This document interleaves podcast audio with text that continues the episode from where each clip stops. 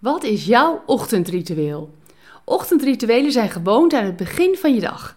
Als je nou een geweldige gewoonte kiest, ja, dan kun je gewoon een geweldige dag tegemoet zien.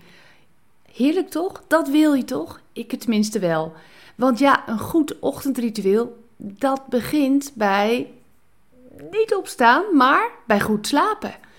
Slaap lekker, zegt je moeder dan. Mijn moeder stopte mij als kind altijd onder. Daar werden de lakens zo lekker heel strak om me heen gespannen gewoon, zodat ik geen kant op kon. Dat hielp. Ik was namelijk een bewegelijk kind en dat stopte niet nadat ik in mijn bed was gelegd. Dus met een sterke hand legde mijn moeder mij in de, ja, je zou het kunnen noemen, houtgreep.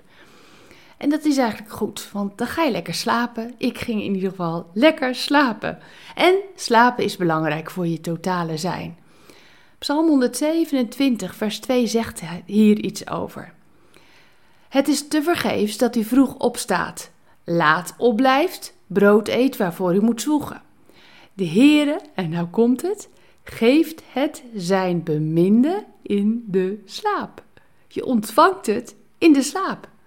Slapen, oh, dat is zo bijzonder. Moet je meegaan met mij. Je sluit je ogen en weg zijn je zorgen. Weg is alle stress en pijn. Als je slaapt gebeuren er wonderen in je lichaam. De boel wordt lekker schoongemaakt en je hersenen verwerken de prikkels van de dag. Hmm, nieuwe cellen ontvang je zomaar, gratis en voor niets. Allemaal terwijl je slaapt. Maar de Bijbel leert ons dat in onze slaap er zelfs nog een ander groot geschenk aan jou wordt gegeven. En dit geschenk stelt geen voorwaarden. Je hoeft er niet voor te werken en het geschenk is niet afhankelijk van jouw inspanningen. God schenkt, let op, genade voor jouw leven. God schenkt zijn vergeving. God schenkt zijn liefde, zijn nabijheid. God schenkt het allemaal in je slaap. God schenkt het aan zijn beminde in de slaap. En terwijl jij loslaat, houdt God je vast. Elke morgen als je wakker wordt, heb je al een nacht lang cadeaus ontvangen. Cadeaus van God, vol genade. In de Bijbel staat een prachtige tekst waarin God spreekt tegen Mozes. En dan zegt hij: Ik zal voor jullie brood uit de hemel laten regenen.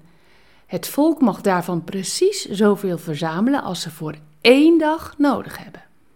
Ik wil zien of ze wel of niet zullen doen wat ik beveel.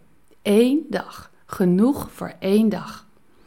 Mag God jou vanuit de hemel precies dat schenken wat je nodig hebt? Genoeg voor één dag? Word wakker en raap het op. Zullen we samen bidden? Oh, ik wil zo graag me elke ochtend opnieuw me meer bewust zijn van de cadeaus die u mij zomaar schenkt. Zelfs als ik slaap en zelfs als ik ontwaak. Dank u wel daarvoor. Amen. Bedankt voor het luisteren naar Ik Wonder Jou. Hebben de woorden je hart geraakt en de teksten je geïnspireerd? Gun ook anderen Ik Wonder Jou. Meld ze aan bij www.ikwonderjou.nl. Ik ben zo blij dat je bestaat.